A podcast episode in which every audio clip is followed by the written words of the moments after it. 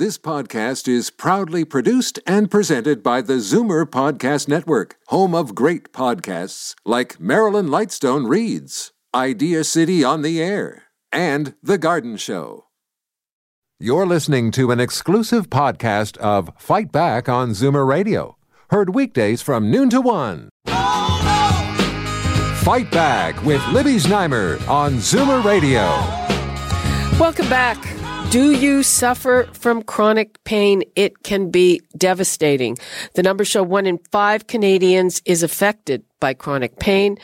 And the federal health minister is forming a national task force to delve into the matter. They will spend three years three years studying the problem and no guarantees that they will have a national pain strategy at the end of it. The issue, of course, is complicated by the opioid crisis. I'd like to hear from you if this affects you or a loved one. I'd like to hear how it impacts your life. The number is 416-360-0740, toll free 1-866-740-4740. And right now we are going to Dr. Norman Buckley, Scientific Director of the Michael DeGroote Institute for Pain Research and Care at McMaster University in Hamilton. Dr. Buckley, thank you for being with us. Oh, thanks for the invitation, Libby. Okay, so uh, what is this task force trying to accomplish?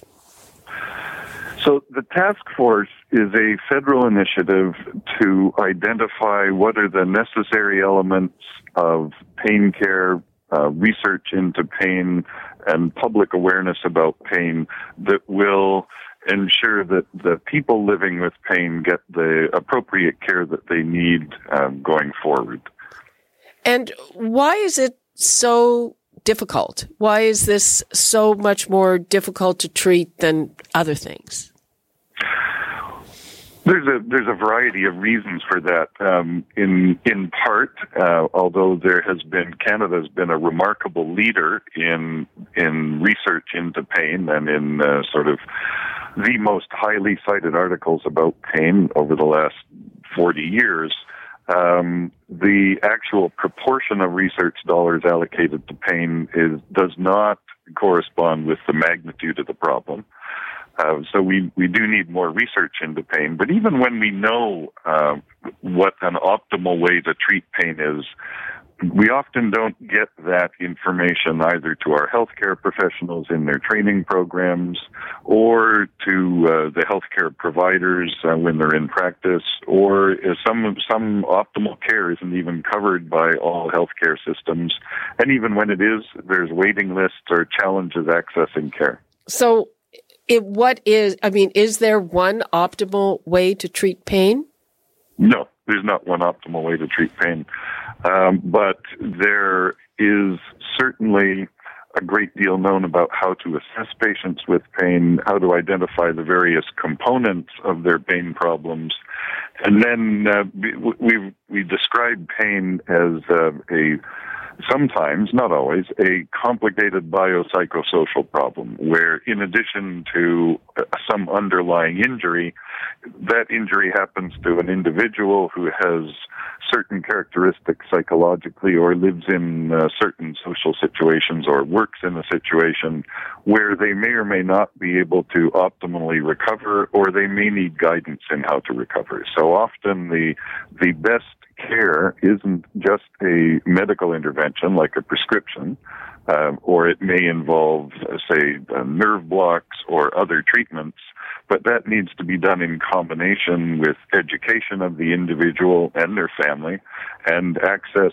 to uh, things like rehabilitation assistance for optimal recovery, for things like occupational or physical therapy, for example. Right. And things like physical therapy and psychological counseling are not universally covered by all of our healthcare delivery systems. And even when they are, there may not be ready access to them. Right. And there's also, uh, I think, uh, you know, a psychological, uh, I don't know, um, blocks because a lot of people with pain seem to think that, that physical therapy will make their pain worse. Well, that, that's a challenge, right? I mean, part of the part of the process involves engaging a patient. So you have to investigate the patient, you know, take enough history, do enough examination to both reassure the patient that you have, uh, as a practitioner, that you have a good grasp of their problem, and then they need to have enough trust in you to engage in the process of recovery, and sometimes that's difficult. I mean, if, if you've ever injured yourself, broken a bone, had a back injury, it, often it doesn't feel great when you start to mobilize again, or you may be tired. Even people after heart attacks, for example, you know, they, they go through a rehabilitation process. They're fatigued when they do the exercise, and they need to be supported and encouraged to complete their recovery program. In pain, so much of pain, I mean, pain is subjective. That's one of the challenges. So when you look at somebody, you don't know if they're in pain unless they tell you. Uh, and you have to, as a practitioner, you need to believe and trust your patient. And the patient needs to hear that you believe and trust them and that you're not just fobbing them off and saying, oh, oh, go exercise and stop bothering me, but that you need to convince them that really is the best road to recovery. How is this complicated by the opioid crisis? A lot of people, a lot of pain is treated with opioids. A lot of those opioids that say were prescribed for what started out as short term issues, recovering from surgery or whatnot. Uh, so, how does that complicate everything?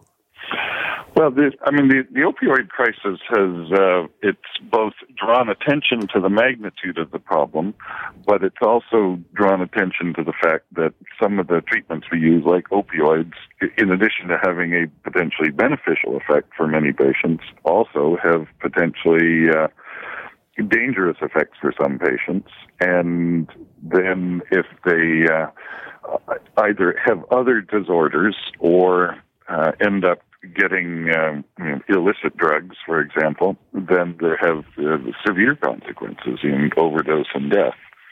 Uh, and so the use of opioids arises out of sort of a unidimensional approach to pain where you say, you look at it and you say, in the medical model, I look, I make a diagnosis and I give a medication.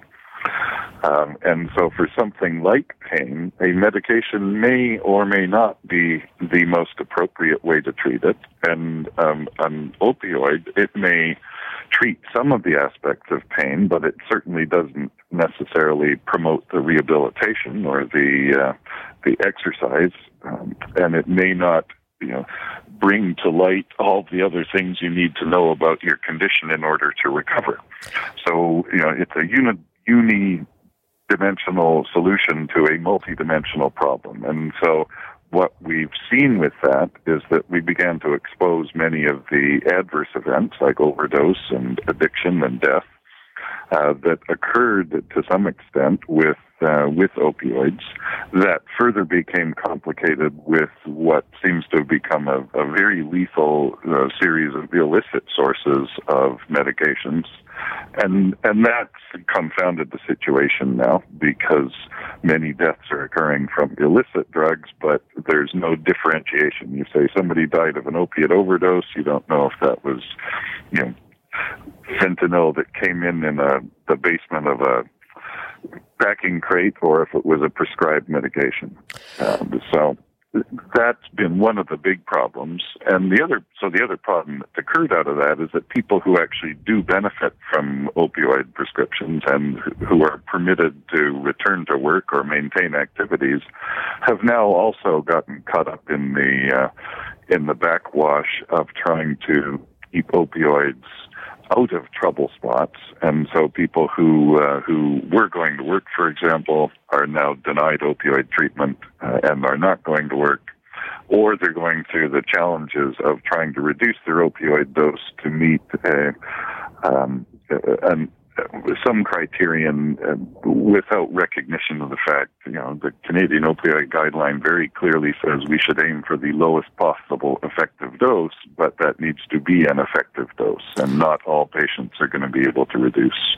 So what, it's caught up in a very complex situation. What about medical marijuana for pain? I know that Canada is a leader in, in that research, but we're at the very beginning of it. Yeah, and there's you know there's there's two possible pathways here, right? One is cannabis is you know going to be a, a wonderful solution. It'll solve all of our problems. Um, the other is that it's the next opioid, right? And so we honestly do not have the information to answer that question now. We know that we need to approach this very carefully. Now that it's legal, at least we can carry out sensible research. Um, because it, one of the hindrances to doing good research in the past was the fact that the substance was illegal, and so there were a great many challenges to people who wanted to do research with um, cannabis for medical purposes. Okay, so uh, we are uh, just about to wrap things up. The first of these reports is due in June. What should we expect to see in June, and will it be in any kind of shape to help people who are suffering? Well, I think there's there's several pieces going on, but I think it, it, looks like from the terms of reference, the first report in June is supposed to describe the state of Canada, and I, I think you know the, the fact is there has been a lot of research going on. You know, the CIHR funded the Chronic Pain Network, which has put together over the last three years quite a bit of information. Um, there are other activities going on, so I think the task force will have a, a jump start uh, on its first report, which is to describe the state of the art and the, the problems that exist and the potential solutions and where best practice does exist in the country. Every province in the country now, uh, I think almost without exception, has some sort of process underway to examine what they need in terms of a provincial pain strategy. And, and we're incredibly excited that the federal government has shown leadership in putting this task force in place, which I think has a very great likelihood of being able to bring the federal contribution to play on the research and education side and also delivery of health care for the populations where it has that responsibility, for example, the veterans and indigenous populations. And the provinces are in the process of trying to identify their own provincial solutions for healthcare delivery and where collaborations can occur. So I'm, I think the first report in June hopefully will lay a pretty clear picture of what the state of the art is across the country, and, uh, and we'll know where to go from then. And with any kind of luck, maybe this will be a task force that reports back in sooner than three years. Okay. Thank you so much, Dr. Norman Buckley. Thanks for that. My pleasure. Thanks for the invitation. Okay. Bye bye. Have a good day. Thank you. You're listening to an exclusive podcast of Fight Back on Zoomer Radio heard weekdays from noon to one. You're listening to an exclusive podcast of Fight Back on Zoomer Radio, heard weekdays from noon to one. You're listening to an exclusive podcast of Fight Back on Zoomer Radio, heard weekdays from noon to one. This podcast is proudly produced and presented by the Zoomer Podcast Network, home of great podcasts like Marilyn Lightstone Reads, Idea City on the Air, and The Garden Show.